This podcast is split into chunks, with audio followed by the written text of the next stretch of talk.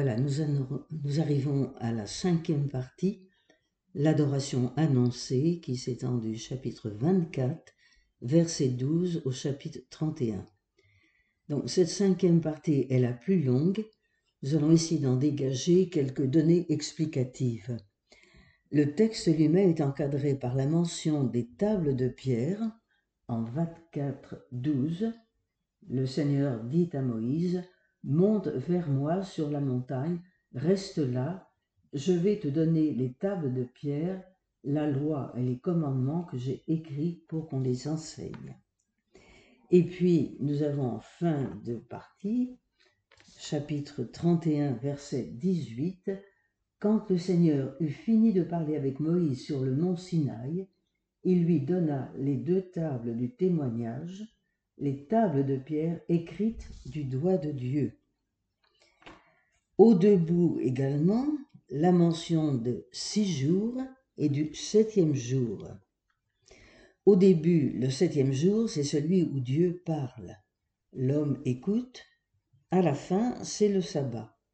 L'homme cesse de travailler, même s'il s'agit de construire la demeure du Seigneur.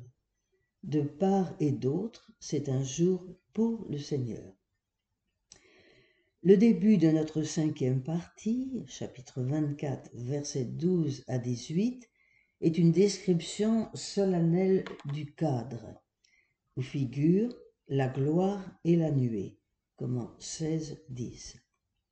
Le peuple voit de loin l'ambiance impressionnante où est entré le médiateur Moïse.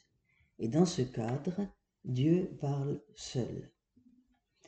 Regardons quelques versets plus attentivement. Verset 12, donc nous lisions les tables de pierre. La loi de Dieu a été écrite sur son ordre, comme le monde a été créé sur la parole de Dieu. Dans l'Ancien Orient, les lois étaient toujours gravées sur des blocs de pierre, ceci pour en montrer la solidité et la permanence, et donc l'authenticité. En 24.13, on nous dit qu'ils gravirent, Moïse se leva avec Josué son auxiliaire et ils gravirent la montagne. Donc Josué, qui commence à apparaître, sera appelé à être le successeur de Moïse. 24.17, nous lisons La gloire du Seigneur apparaissait aux fils d'Israël comme un feu dévorant au sommet de la montagne. Ce feu dévorant, nous le retrouvons dans Deutéronome au chapitre 4, verset 24. Je vous le rappelle. Gardez-vous d'oublier l'alliance que le Seigneur votre Dieu a conclue avec vous et de vous fabriquer une image sculptée de quoi que ce soit, malgré la défense du Seigneur ton Dieu, car le Seigneur ton Dieu est un feu dévorant un Dieu jaloux. Nous avons parlé déjà de la jalousie et je vous ai cité le texte du cardinal Lustiger. Donc pour Dieu, la jalousie, c'est cet amour qui va jusqu'au bout, au-delà de la souffrance, au-delà de la mort, au-delà du péché. Donc ne pas l'entendre au sens humain. Et puis nous avons le chiffre 40 qui va arriver, nous sommes au verset 18. Moïse entra dans la nuée, gravit la montagne. Moïse resta sur la montagne quarante jours et quarante nuits. Quarante, c'est donc le temps qui est passé à apprendre les paroles de Dieu. C'est Saint Irénée qui parle ici. C'est le temps du désert, c'est le temps de la maturation, c'est un temps d'épreuve, d'attente, de préparation, comme nous disions. Quelques rappels bibliques, Moïse, pardon, Noé resta enfermé dans l'arche pendant les quarante jours que dura le déluge, pour enfin sortir et connaître un nouvel ordre du monde. Genèse 7, 17. Moïse demeura quarante jours sur le mont Sinaï, nous y sommes. Il faut donc quarante ans de cheminement nécessaires pour rejoindre la terre promise. Dans le Nouveau Testament, le nombre 40 a la même signification de cycle préparatoire. Jésus fut présenté au temple 40 jours après sa naissance. Il se retira au désert pendant 40 jours. Luc 4, 1, 2, avant de commencer sa prédication qui dura également 40 mois. Après son séjour au sépulcre d'une durée de 40 heures, il ressuscita et apparut aux disciples pendant les 40 jours qui précédèrent son ascension aux cieux. Acte 1, 3. Dans la liturgie, on retrouvera cette même logique de la quarantaine. la chandeleur fêtée 40 jours après Noël, le carême qui dure 40 jours de désert, et puis les 40 jours, le, le jeudi de l'ascension, fixé 40 jours après Pâques.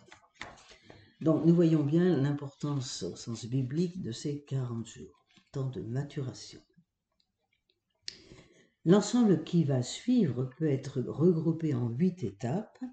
Nous allons commencer à les décrire aujourd'hui. Première étape, ce serait donc la contribution populaire, chapitre 25, versets 1 à 7.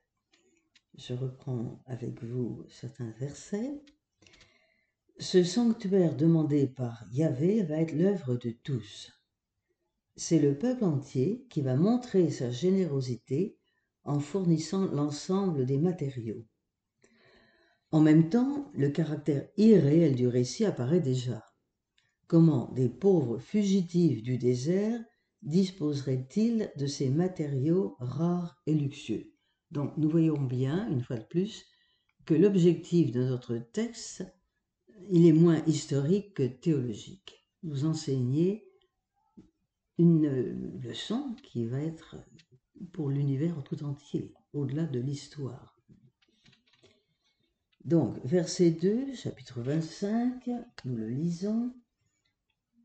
Dis aux fils d'Israël de prélever pour moi une contribution. Vous la recevrez de tout homme que son cœur y incitera. Contribution. Donc, nous entendons bien qu'il s'agit de la disponibilité du cœur de l'offrande des prémices. Tout est subordonné à la connaissance de Dieu. Poursuivant notre lecture, versets 3 et 4. Voici la contribution que vous recevrez d'eux, de l'or, de l'argent, du bronze, de la pourpre violette, de la pourpre rouge, du cramoisi éclatant, du lin, du poil de chèvre, des peaux de bélier teintes en rouge, du cuir fin, du bois d'acacia, les couleurs des étoffes sont associées aux quatre éléments. Le lin fin provient d'une plante née de la terre. La pourpre vient de l'eau. L'hyacinthe sombre ressemble à l'air. Le cramoisi est semblable au feu. Nous avons bien ici nos quatre éléments, la terre, l'eau, l'air et le feu. Le temple bâti de main d'homme, consacré au Père de l'univers, devait être fait des substances dont celui-ci a fabriqué le tout. Ici, nous sommes bien dans un symbolisme cosmique.